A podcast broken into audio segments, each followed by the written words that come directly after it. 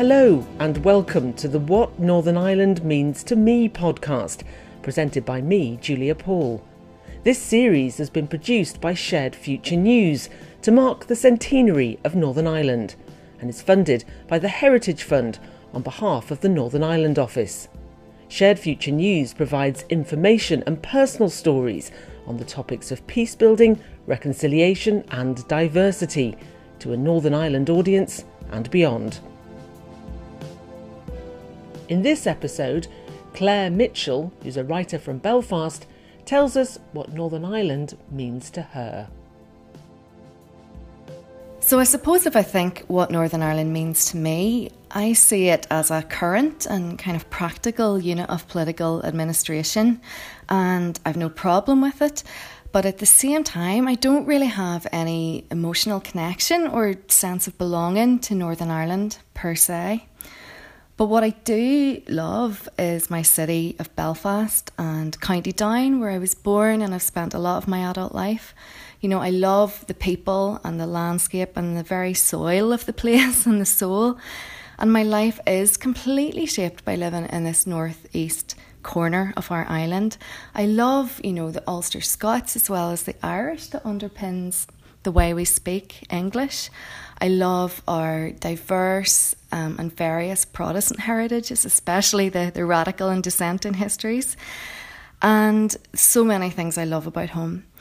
But at the same time, I'm totally shaped by the conflict here and the brokenness of living in Northern Ireland, a place that was born kind of out of violence and into violence.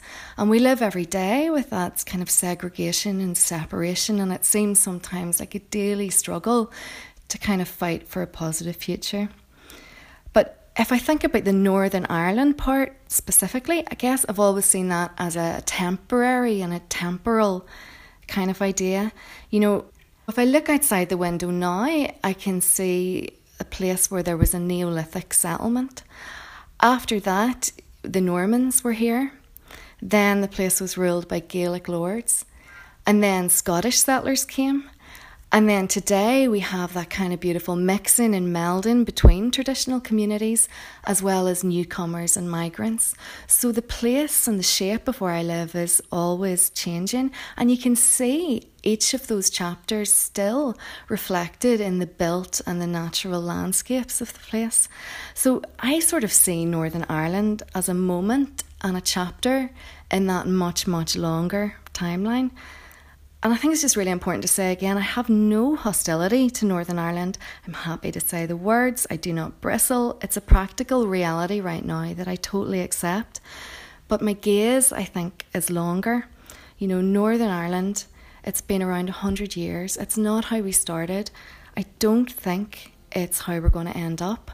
And I think it's really important to love and cherish the heritage of this part of the island, whilst also, you know, embracing the change and the flux of it.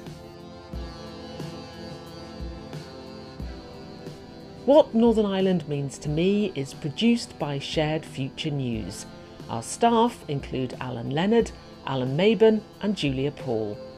Our theme song is Figure in the Fog by Jordan McMurray with thanks to Music Paths. This and other episodes with transcripts are available at the Shared Future News website, sharedfuture.news. You can also follow us on Facebook at Shared Future News and Twitter at Shared Future. If you would like to suggest someone for a future episode of What Northern Ireland Means to Me, please email us at editor at sharedfuture.news. Thanks for listening.